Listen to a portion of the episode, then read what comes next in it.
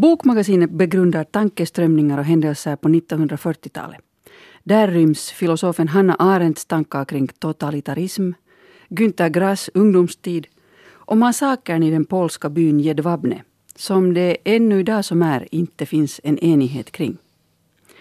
Vi som försöker få reda i de här tankarna är förutom Marit Lindqvist och jag, Anna Dönsberg, även Sebastian Bergholm som fördjupat sig i en nyutkommen bok av Annika Ruth Persson om Hanna Arendts 1940-tal. En hurdan bild tycker du att den ger av Hanna Arendt, Basse? Ja, jag tycker det är en väldigt angelägen bild. Eh, Annika Rut Persson visar att Hanna Arendt sysslar med frågor, ställer frågor som man kan känna igen sig i idag. Också frågor om flyktingskap, om totalitarism, om, om på något vis vårt ansvar för att ja, göra världen en, en lite bättre plats och beakta människorna omkring oss. Basse, skulle du kort kunna förklara vem, vem Hanna Arendt var? Ja, hon var tysk filosof kan man kanske säga. Hon föddes där vid 1960 Hannover och studerade i Tyskland eh, för Martin Heidegger, den filosofiska superstjärnan på den tiden, och Karl Jaspers. Men hon var alltså från judisk familj, det där, en sekulariserad sådan hur som helst. Men då nazierna kom till makten där på 30-talet så insåg Hanna Arendt att Tyskland inte är en plats för en judinna. Så att hon, hon lämnade Tyskland, eh, hamnade sedan i Paris. Och där hamnade hon eh, sen då i och med Vichy-regimen och, och, och, att tyskarna på 1940-talet eller 1940 då kom in i Frankrike eh, så hamnade hon i ett koncentrationsläger som heter Gurs. Det var inte ett förintelseläger eller så här, men hon internerades där och var där i några veckor och lyckades sen ta sig till New York där hon då hamnade i 40-talet. Och det när hon dök upp i 40-talet som Annika Ruth Persson började beskriva Hanna Arendt, hon kom in i de tyskspråkiga sammanhangen i New York och började skriva texter eh, i kultur och politiska tidskrifter och hur hon tack vare sina erfarenheter som flykting, eh, sina erfarenheter av totalitarism och det som hon hade sett, helt enkelt liksom börja staka ut tankar som kommer att bli helt sjukt viktiga för den politiska filosofin och liksom politisk teori och som man ännu läser idag. Jag menar, hon är ju en, en gigant, en av 1900-talets största tänkare. Basse, vi ska alldeles snart be dig utreda några av hennes centrala tankar. Men jag tänkte först att vi skulle ge ordet till författaren Annika Ruth Persson själv. För den här boken heter Hanna Arendts 1940-tal, en icke-biografi i tre delar. Och um, Mona Masri på Sveriges Radio frågade Annika Ruth Persson vad hon avser med det här icke-biografi. Och då svarade Annika Ruth Persson så här. Det betyder att det finns i den här boken mycket biografiskt material därför att Hanna Arendts tänkande så mycket utgår från det hon upplever och framförallt det hon upplever under 30 och 40-talen. Men däremot så är det inte ett försök att skriva en biografi i meningen att jag har försökt utforska alla detaljer i hennes liv eller så utan det går tillbaka på händelser och så som har varit, som jag uppfattat som relevanta och som kan gestalta på olika sätt de problemställningar som hon ställs inför. Och en av frågorna som eh, Arendt är upptagen med det är frågan om hur man undviker att ryckas med när omvärlden byter värdeskala, alltså byter en slags inre kompass. På vilket sätt uppstår den här frågan hos Arendt? Ja, dels så är det så att i början av 30-talet där innan hon har flytt så försvinner, hon, hon beskriver det som att det uppstår som ett socialt tomrum omkring henne där det som har varit hennes vänner och kollegor plötsligt inte finns där längre. Och eh, det här det kan man då se att eh, hög utbildning är inte ett skydd mot eh, att svepas med av antisemitiska strömningar till exempel. Därför att eh, de här vännerna de är akademiska eh, kollegor i stor utsträckning. Så det är väldigt högutbildade filosofer och eh, historiker och så. Och senare så på 40-talet där så eh, när, när det uppdagas att eh, i stort sett alla i Tyskland så att säga var på olika sätt delaktiga i mord Eh, att detta hade organiserats på ett sätt som att delaktighet i mord blev som ett sätt att sköta sitt jobb. Och eh, hennes fråga hur man kan undvika att svepas med, det är i det första skedet där från en position där det är hon som Alltså där, där, där vännerna så att säga plötsligt uppfattar den kategori som hon då räknas till som plötsligt har blivit relevant, att hon är judisk. Att hon eh, där sitter som en, vad hon kallar för en paria. Mm. När det gäller förintelsen så är hennes fråga ställd på ett lite annat sätt därför att där ser hon att eh, det har egentligen inte spelat någon roll till vilken kategori man själv har hört i detta Tyskland därför att nästan alla har blivit involverade på ett eller annat sätt ändå. Och att hon är inte säker på att hon själv heller skulle ha att, att hon själv inte skulle ha blivit delaktig så att säga i en, om, om hon hade varit kvar eller eh, om det hade riktats mot en annan kategori än den som hon själv tillhörde. Mm. Så alltså författaren Annika Ruth Persson. Tycker du Basse att hon belyser uh, Hanna Arendts verk eller person på något väsentligt sätt? Jo, det tycker jag nog. Alltså, jag läste, har läst en del Hanna Arendt, inte galet mycket, eh, innan jag läste Annika Rut Perssons bok. Men då jag läste den så påmindes jag då om varför Hanna Arendt är en så viktig tänkare, bland annat just på grund av de här frågeställningarna som vi hörde om här i den här eh, intervjusnutten. Sen det där eh, det som Hanna Arendt kanske är mest känd för. Jag menar, det, det, har gjorts filmer om henne. 2012 gjorde Margaret von Trotta en. Så var det här om året var det, var det någon finsk teater som jag inte kommer ihåg vilken det var som satt upp en Arendt-pjäs. Hanna Arendt fanns eh, med i senaste Arne Anka-albumet och så vidare. Så hon finns hela tiden, känns det som, i, i liksom olika kulturella sammanhang. Och, och man vet kanske mest om det som hon skrev under äh, rättegången mot den här SS-bödeln Adolf Eichmann, alltså han som organiserar förintelsen mer eller mindre.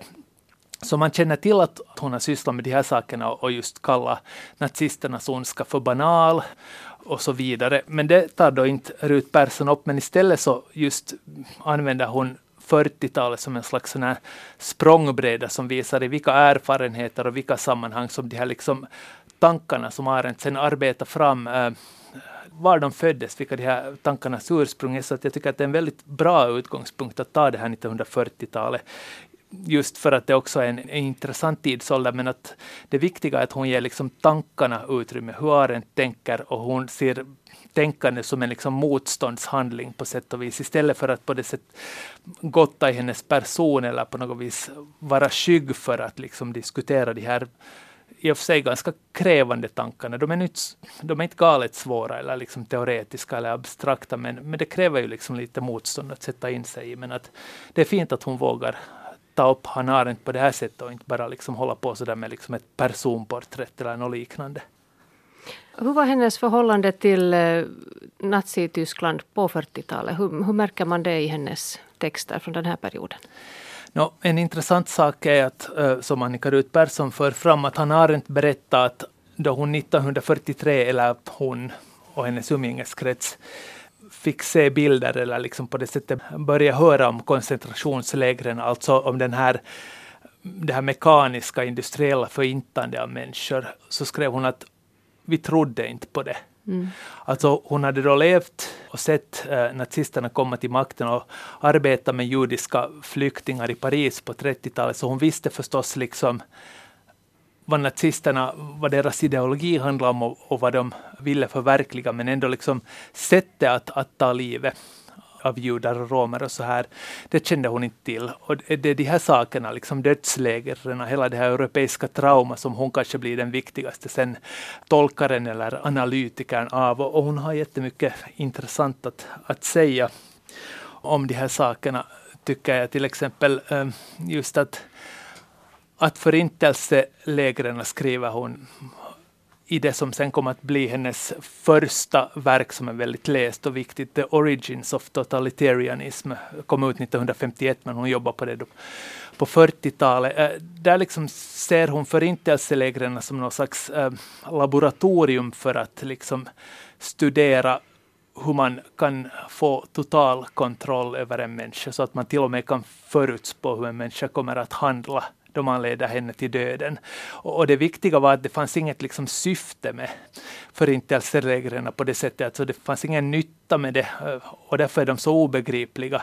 Till exempel ett fängelse så då kan man liksom förstå att människor hamnar där på grund av någonting de har gjort. Men, men de här människorna som hamnar i Auschwitz och, och motsvarande läger, så de, de hade inte gjort någonting. De hamnade där på grund av det de var. Jag menar, det, det finns inte på det sättet något annat ändamål än att liksom få makt över människor. Och så som Annika Rut Persson sa här i den här intervjun så, så var ju hela liksom den här nazistiska apparaten på det sättet uppbyggd så att alla på sätt och vis engagerades av den. Det fanns de som inte reagerade på att vänner, grannar fördes bort. Och det fanns de som förde bort dem, de som byggde upp den här infrastrukturen och så fanns det liksom då SS-bödlarna och liksom de som var med i partiet och så här. Men alla engagerades av det här och så säger Hanna Arendt sen när hon besökte Tyskland efter kriget att, att människor så där gick omkring och sysslade och verkar vara väldigt upptagna därför för att de på sätt och vis liksom ville förtränga verkligheten, det de hade levt i, den indoktrinering som de hade varit med om och, och i liksom sista hand sitt ansvar. För att det, det som, som är viktigt för att förstå Arendt att hon hela tiden liksom betonar att, att vi är hela tiden ansvariga för den värld som vi lever i, liksom för varandra och liksom våra gemensamma mänskliga relationer. Hårda moraliska krav. Ja, det, men därför är det just så viktigt och därför är hon så angelägen för att för att det här ansvaret är ju någonting som vi egentligen, vi, vi, kan göra en massa saker för att på något vis bedra oss som att vi inte egentligen är så ansvariga och vi kan göra det ena och det andra men, men när man börjar tänka på det så, så kommer vi inte liksom bort från det. Men det viktiga är att hon inte är någon moralist utan hon visar på det viktiga och på det möjliga i att hela tiden reagera på världen. Det är inte liksom någon sån här världsförbättrar-idéer eller knep som hon ger, utan hon liksom beskriver liksom vår position i förhållande till andra människor. Och liksom det viktiga att vi tillsammans finns här i, i, i världen och liksom genom våra beslut och liksom samtal och, och tänkande och handlingar liksom bildar den här världen och på det sättet är ansvariga för att göra den bättre liksom för oss själva, för varandra och så här.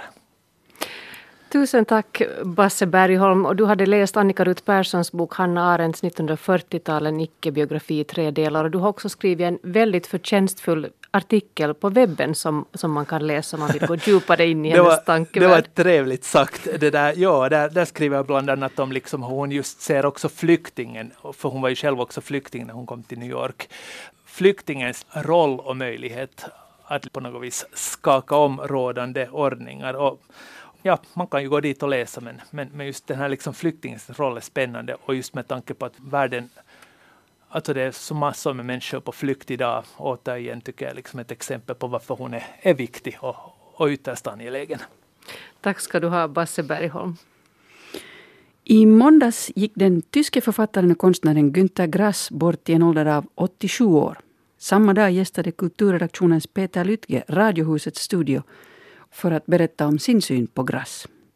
Jag är kanske lite frestad att säga att han var den största författaren efter andra världskriget i Tyskland. Um, och um, han uh, var också litteraturnobelpristagare, 1999 fick han det. Uh, och det var kanske en av de mest väntade Nobelpristagare uh, om man ser på mm, inte bara Tysklands utan världens um, efterkrigs litteratur, alltså litteratur efter 1945. Så att mm, han, han är en stor författare, han var en stor författare.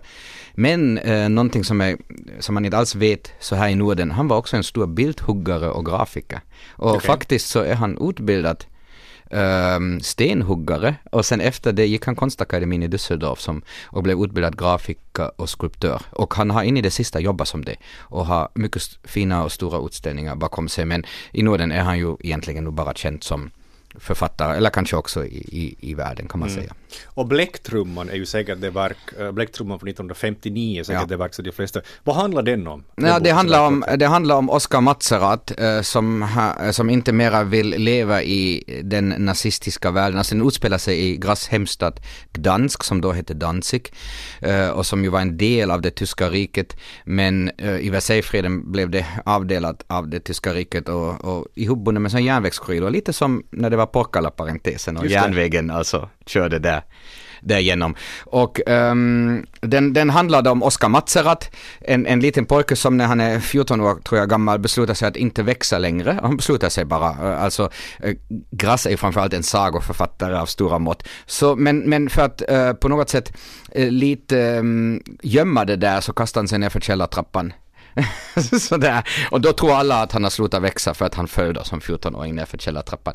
Och så går han då omkring som en, som en sanningssägare med sin bläcktrumma, eh, vad han kan trumma till och med takten så fel att de tyska nazisterna inte längre kan marschera i takt. Och då måste man nog ha en hårt trumma. Alltså han, han, han så att säga får dem ut ur takt och slår en valstakt och så, så, så slutar den här tyska, det finns mycket fin i den här filmen av Folker Schlöndorff, när mitt i allt alla dansar vals där på det där stora fältet, vad de egentligen skulle marschera. Och så har han en gäll röst vad han då kan alltså få glas och spricka. Och um, med de här två egenskaper så ställer han till med jättemycket oreda. Mm. Men när du, alltså, jag menar, han sabbade för nazisterna där, men samtidigt så blev det ju lite av en skandal när han i memo sina memoarer då, som kom 2006, eh, berättade att han själv var med i, alltså han själv var nazist som ung, han var med i Waffen-SS. Ja men vem var Hur, hur stor skandal var det? Mm, inte så stor faktiskt. Alltså grejen var för det första att han själv sa det. Sen var det så att han sa, han sa själv också att han aktivt glömt det för att när han blev tillfångatagen 1944 så angav han också, det finns alltså bevarat, jag, jag skrev en webbartikel och jag, jag la ut det här dokumentet, vad man kan läsa att han angav att han blev medlem i Vapen-SS. Han var 15, just fyllt 16 då kanske, när han blev medlem där i luftvärnet och jag vet inte om man hade så mycket val där för att komma ut ur det här helvetet som Gdansk då kommer att bli. Och jag menar, som när du har vuxit upp i Nazityskland och du är då 15 1944 så, men riktigt ärligt, vad hade du för mm. val? Mm. Alltså jag menar vad hade du för förebilder? Jag känner faktiskt inte en enda motståndskämpe som har varit typ 15. Nej. Du har ju genomgått hela den där nazistiska utbildningen och, och hela den här hjärntvätten. Så mm. att egentligen så, så kunde jag blivit en jättestor skandal. Samtidigt så kom det andra kända tyska författare som, men de var mera, de blev fast för att de hade förtig i detta och de var också då vanligtvis äldre i 20, 20-årsåldern. Medan han själv skrev det i en bisats ganska sådär, ganska sådär fint egentligen så blev det inte mera av det där. Och det tycker jag egentligen är också bra. Som mm. sagt att vem vill nog klandra en 15-åring? Mm. Så alltså Peter Lytge om Günter Grass svåra val som 15-åring då han gick med i SS-Waffen. Helmut Kohl, en lite senare politiker i Tyskland, har talat om den sena födelsens nåd, det vill säga den fördel och den tur man har om man bara var ett litet, litet barn under andra världskriget i Tyskland. För alla andra hade på något sätt blod på sina händer. Och om vi hittills har talat om den del som så att säga inte var direkt utsatt, så nu flyttar vi oss ganska bestämt till just dem som, som satt sen i mörkrets svarta hjärta. Vi kommer att ta upp Anna Bikons bok Vi från Jedvabne och innan vi närmar oss den boken så tänkte jag säga lite om judarnas situation i Europa och i synnerhet då Polen. För att uh, judarna hade år 1264 fått en fristad i landet och de skyddades och garanterades autonomi genom lagstiftningen. Och därigenom hade Polen alltså den största judiska populationen i Europa. Och just de områden som finns där i nordöstra delen av Polen, så de tangerar ett område som som också var det judiska bosättningsområdet i Tsarryssland där judarna från 1500-talet ända fram till 1917 hade så att säga en korridor där de fick leva och verka. Den korridoren gick från, från Östersjön, Lettland ända ner till Svarta havet och Krim. Och de polska judarna levde som sagt då ihop med polacker och det var inga större problem förrän på 1800-talet då nationalismen, den polska nationalismen och sionismen började eh, kollidera. Och i synnerhet kom det här upp sen när den polska staten återskapades 1919. Och i Polen så betecknades antisemitismen av en sorts eh, ekonomisk antisemitism. För att judarna utgjorde 9,8 procent av befolkningen men hade 20 procent av affärerna. Så att säga. De var affärsidkare och hantverkare. Och det här väckte ont blod. Och enligt eh, judiska källor så blev det pogromer efter den här general Josef Pilsudski som hade, som hade skyddat judarna. Men efter mellan 1935 och 1937 så fanns det 16 pogromer och 118 dödade judar. Sen när andra världskriget kom inrullande, först med den röda armén som drog över östra Polen och sen kom ju tyskarna i sin tur. Och där uppstod en en anarkistisk svacka kunde man säga av något slag. För att den 10 juli 1941 så genomförde befolkningen i byn Jedvabne en massaker på den andra delen av befolkningen.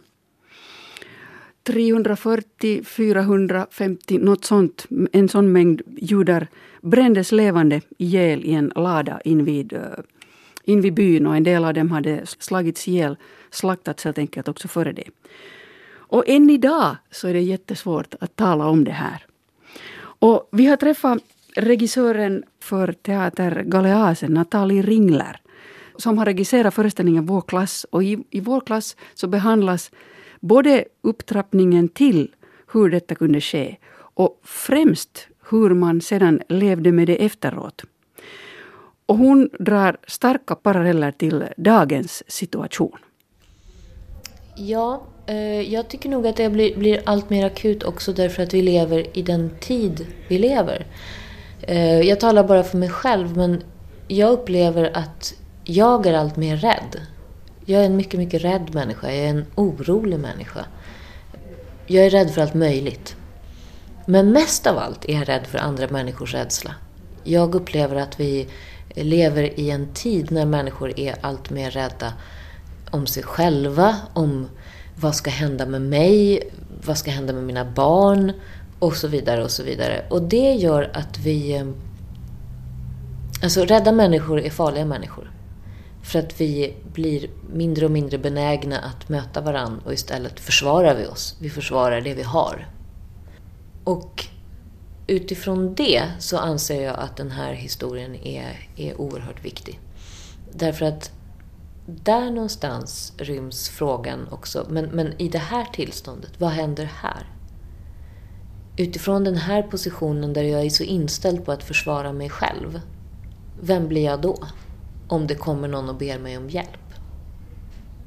Det tycker jag är en väldigt aktuell fråga sa teaterregissören Nathalie Ringler som alltså har regisserat uppsättningen Vår klass av den polska författaren Tadeusz Swobojanek.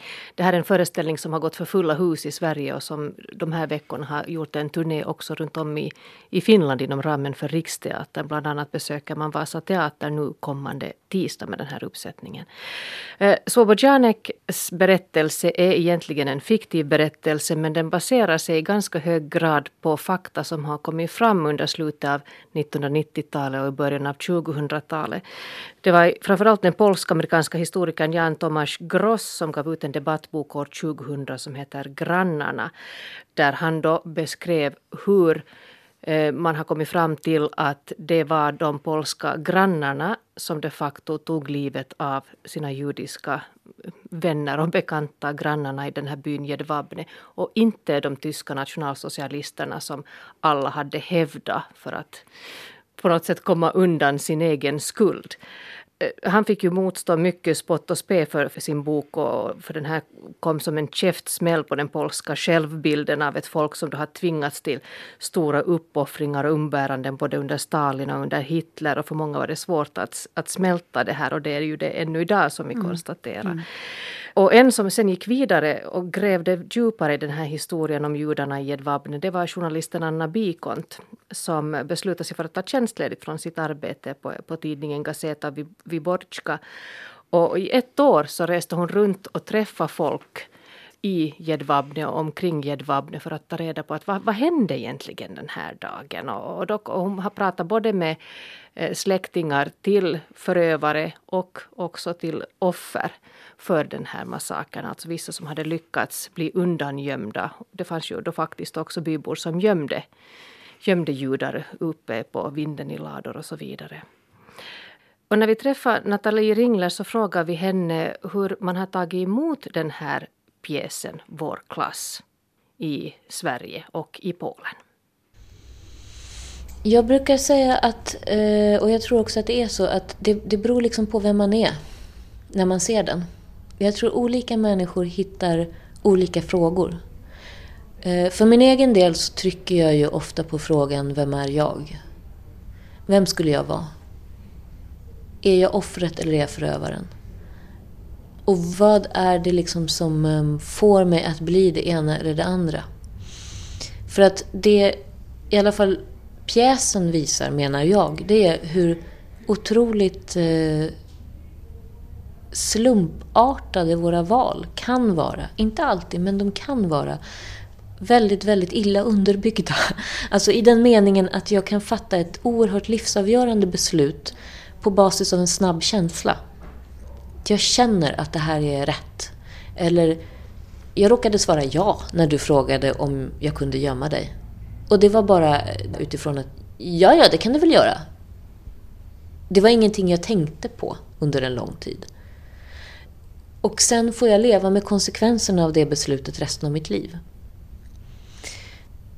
Jag, så att jag tror att det är många sådana frågor som, eh, som dyker upp när man ser den här pjäsen. Det man ska tillägga som du sa, det är ju att pjäsen är en helt fiktiv historia. Den är byggd på de här böckerna. Men man kan med fördel läsa böckerna om man vill veta hur det verkligen var. Mm. För att den hemska sanningen är Alltså jag har fått så mycket sådär att åh vilken fruktansvärd pjäs och vad hemskt det är att se det här och, och man går ut och är liksom fruktansvärt påverkad och allt möjligt.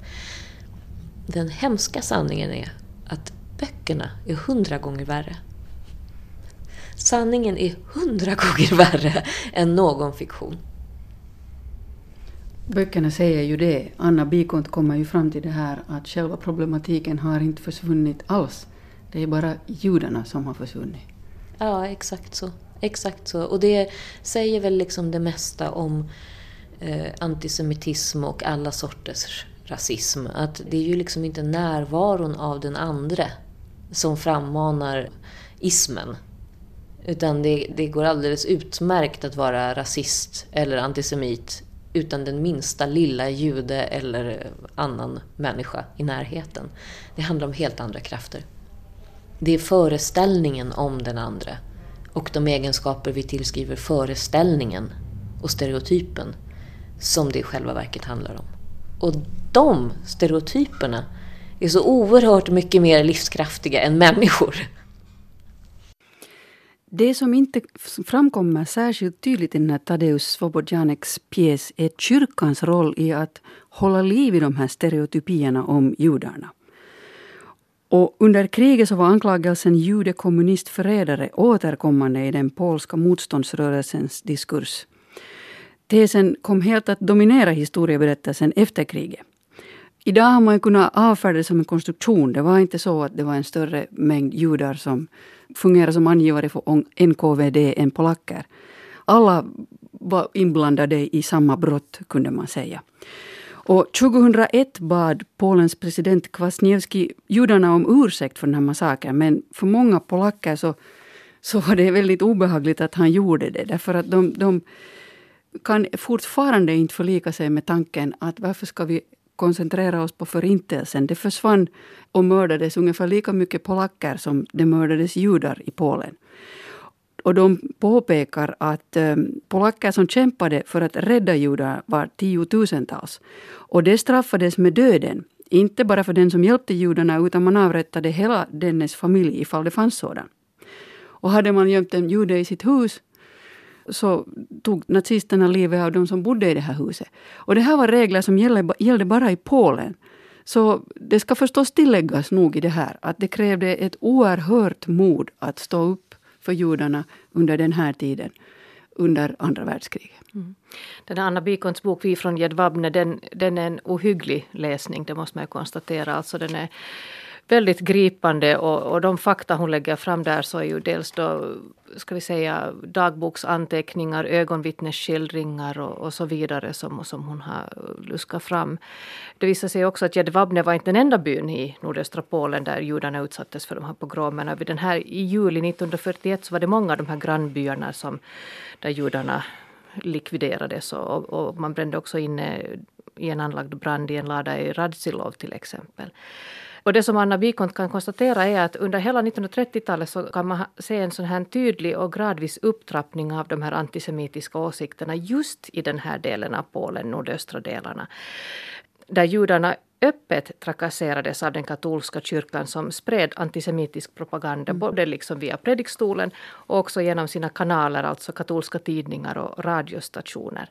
Och hon noterar också att den här Lomsha-regionen sedan mitten av 1800-talet redan har varit en sån här plantskola för nationaldemokratiska rörelser och att, att här också fanns många fascistvänliga föreningar och ungdomsrörelser som var mycket aktiva innan kriget bröt ut. Sen ska man ju komma ihåg, även om det kommer fram väldigt tydligt i den här Anna Bikons bok om just den här massakern, att antisemitismen levde ju vidare. Och under kommunismen så kulminerade den 1967 då personer av judisk börd på höga poster började stämplas som förrädare och som man antog hade överlämnat hemligstämplat material till Israel. Man inrättade en judisk avdelning vid inrikesministeriet med syfte att registrera alla de polska medborgare som hade någon judisk förfader tre generationer bakåt. Och de polska judarna kallades för oäkta polacker, sionister och kosmopoliter utan fosterland. Och bland annat just Nathalie Ringlers föräldrar kom till Sverige 68 som statslösa flyktingar. I den här Tadeusz Swobodjaneks uppsättning Vår klass så möter vi tio personer, både polacker och judar som har det gemensamt att de ingår i samma klass i samma skola, de är klasskamrater. Och det här blir ju ett mikrokosmos av allt möjligt kan man säga. Klassen är ju ett utmärkt verktyg för att undersöka det som ett mikrokosmos. För där finns dels de här som finns i en klass, det vill säga de stöddiga killarna, de snygga flickorna, de hemliga förälskelserna, avundsjukan och, och förbindelserna. Men här får allting en så mycket skarpare kontrast i det att så småningom så ser vi som publik att det faktiskt börjar utkristallisera sig grupper på fem och fem, det vill säga judar och polacker, även om alla levde i Polen. Och det som den här pjäsen gör, den sen berättar den de här människornas berättelser efteråt. Två av, av klasskamraterna får så att säga symbolisera den här byhalvan. Och en dör för att han har då varit den som NKVD fick ögonen på, så att säga. Och ansedd som angivare av de andra. Men de som de facto var angivare, de har klarat sig. Och hur de sen behandlar det här trauma och hur de försöker gå vidare med sitt liv. Hur deras liv hela vägen på sätt och vis kantas av våld och desillusion. Ja, och en omöjlighet att få tag i ett riktigt liv. Det, det är på något sätt kärnan i den här pjäsen, tycker jag. Att, att vi som publik bereds möjligheten att tänka att hade jag kunnat behandla det här på något sätt? Hade jag kunnat bli du med mig själv om jag A. hade bara varit ett vittne eller B. vilket ingen förstås vill, men om jag hade varit en av förövarna. Och sen också den viktiga frågan, hade jag kunnat bli en av förövarna? Det speciella med klassrummet, precis som med låt oss säga värnplikten när den var allmän, det är ju att alla sorters människor är tvingade att vara tillsammans i ett rum. Oavsett vilket ursprung man har så delar man en tid tillsammans. När den tiden är över, då splittras man igen. Men man har band till varann som handlar om just den tiden som man delade. Och det är väl det som liksom pjäsen på något sätt visar, tror jag också. Jag tror också att det är därför man blir så berörd av den. Därför att den visar just hur vi kanske inte har något annat gemensamt än den här tiden. Men den var så viktig. Du är min klasskamrat. Du är inte vem som helst. När du står med revolven riktad mot mig, då riktar du den mot en klasskamrat. Och det i sig är någonting. Det är en relation oss emellan. Och där är ju vi människor oss lika tiden och historien igenom. Att vi är relationella. Det som spelar roll för oss är att du är inte vem som helst. Du är någon jag har en relation till. Då kan jag, hur mycket jag än försöker kan jag inte reducera dig till bara en fiende. Så att jag tror att det är det som klassrummet på något sätt eh, skapar. Den skapar det där eh, gränsöverskridande mötet som sen ligger liksom till grund för vårt eh, senare liv och liksom vår, vår senare historia. Så kunde man säga att det här med klasskamrat, det omöjliggör det att du kan se på den andra, andre som den andre. För du kan ju inte liksom ignorera att det här är en människa jag ändå känner. Jag är lite mindre optimistisk än du. Jag tror inte att det, det omöjliggör, men det komplicerar. Så mycket är, är jag helt med på att säga. Det komplicerar min bild av dig. Jag kommer fortfarande att kunna skjuta dig i skarpt läge. Men det kommer vara mycket svårare för mig. Ja, jag korrigerar mig själv för det är ju faktiskt just det som hela berättelsen om Medvabne handlar om. Att man är grannar och ändå kan man vara brutal och bestialisk. Men det är mer komplicerat. Alltså, det är det jag tycker att Jedwabne visar. att Ja, vi kan fortfarande döda varandra fast vi är grannar. Men det sker inte ur det tomma intet. Jag tycker att det är det som är verkligen är värt att trycka på när man pratar om Jedwabne och pogromer överhuvudtaget. För att jag får ibland frågan, skulle det kunna hända här och nu? Och då tänker jag så här, nej det kan det inte. Inte just nu. Inte just precis här. Men kanske om ett tag. Kanske om vi förändrar förutsättningen bara lite grann. För det som leder fram till Jedwabne, det, det, är alltså en ganska lång process. Och det finns några steg i den processen. Och det ultimata steget är att det sanktioneras av en auktoritet. Och i fallet med Edvabne så handlar det om hur ryska ockupationen drog sig tillbaka och tyskarna klev in. Och tyskarna sa, ni har fri lejd att göra vad ni vill. Varsågod, gör ordning med judarna. Och då kunde man döda rättslöst. Alltså, det skulle inte komma någon konsekvens. Och det konsekvenslösa våldet tror jag är en förutsättning för pogromen eller folkmordet eller eh, what have you. Liksom. Där, där någonstans finns det en eh, viktig nyckel. Och där är vi inte än.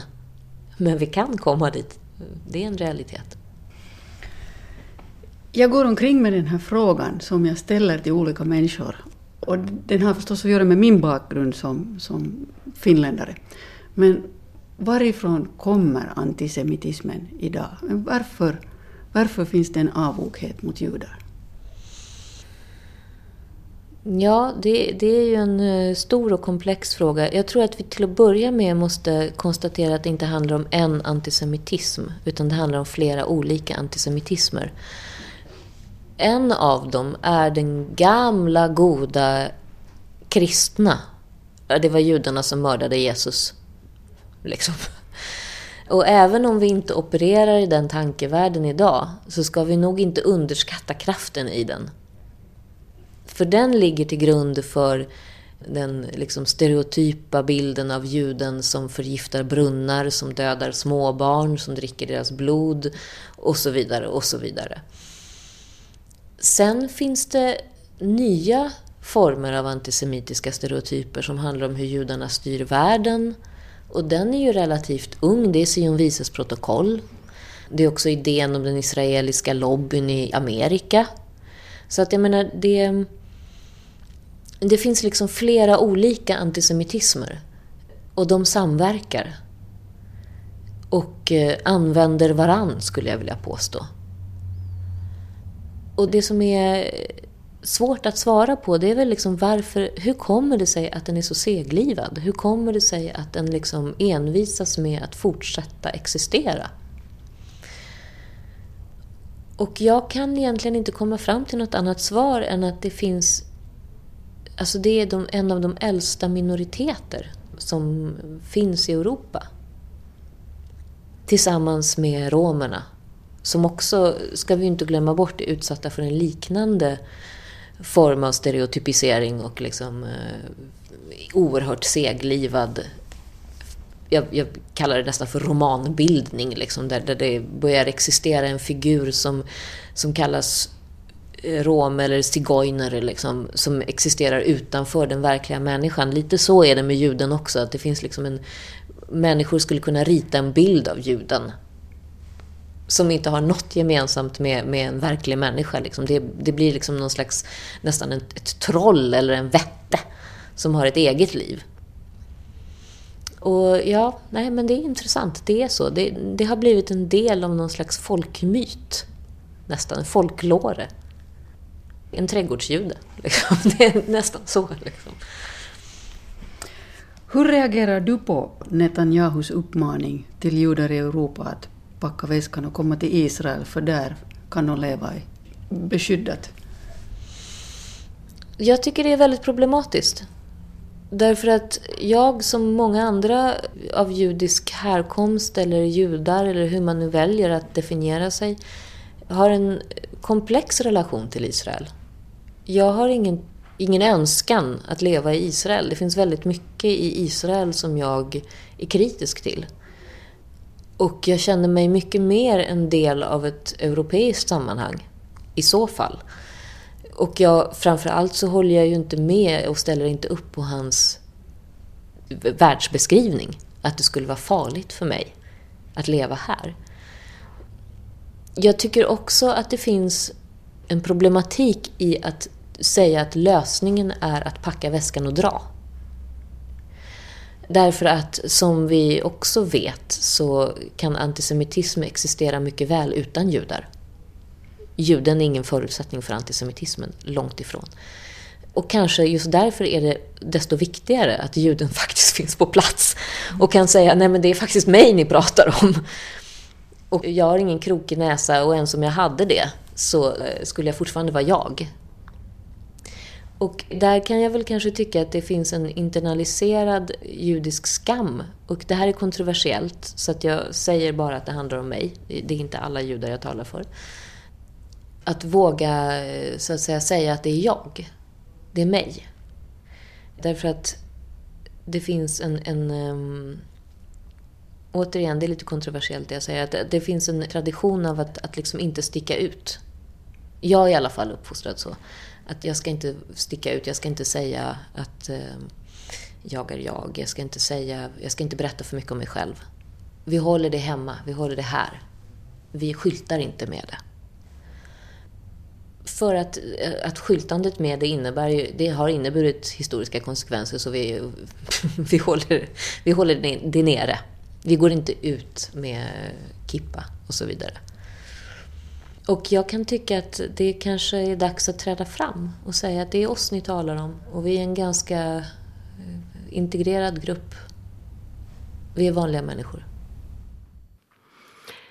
Här hörde vi Nathalie Ringler om Tadeusz Swobodjaneks Vår klass som faktiskt går att höra som hörspel på Sveriges Radio. Om man går in på deras webbplats och klickar sig fram till Radioteatern så hittar man den där i två olika delar. Böckerna vi har pratat om idag är Anna Bikonts Vi från Gäddvabne och eh, Annika Ruth Perssons Hanna Arendts 1940-tal, en icke-biografi i tre delar. Och här börjar Bokmagasinet vara slut för den här gången. Nästa gång är temat självbiografier. Vi kommer bland annat att tala om litterariteten i Karl Ove Knausgårds mastodontromansvit Min kamp som nu har granskats i en doktorsavhandling den här veckan. Och så har vi också träffat den svensk-kurdisk-irakiska författaren Arkan Assad som bland annat återberättar sin fars historia, en historia som för oss tillbaka till 70-talets krigsdrabbade Irak. Vi Anna Dönsberg och Marit Lindqvist tackar för oss och på återhörande.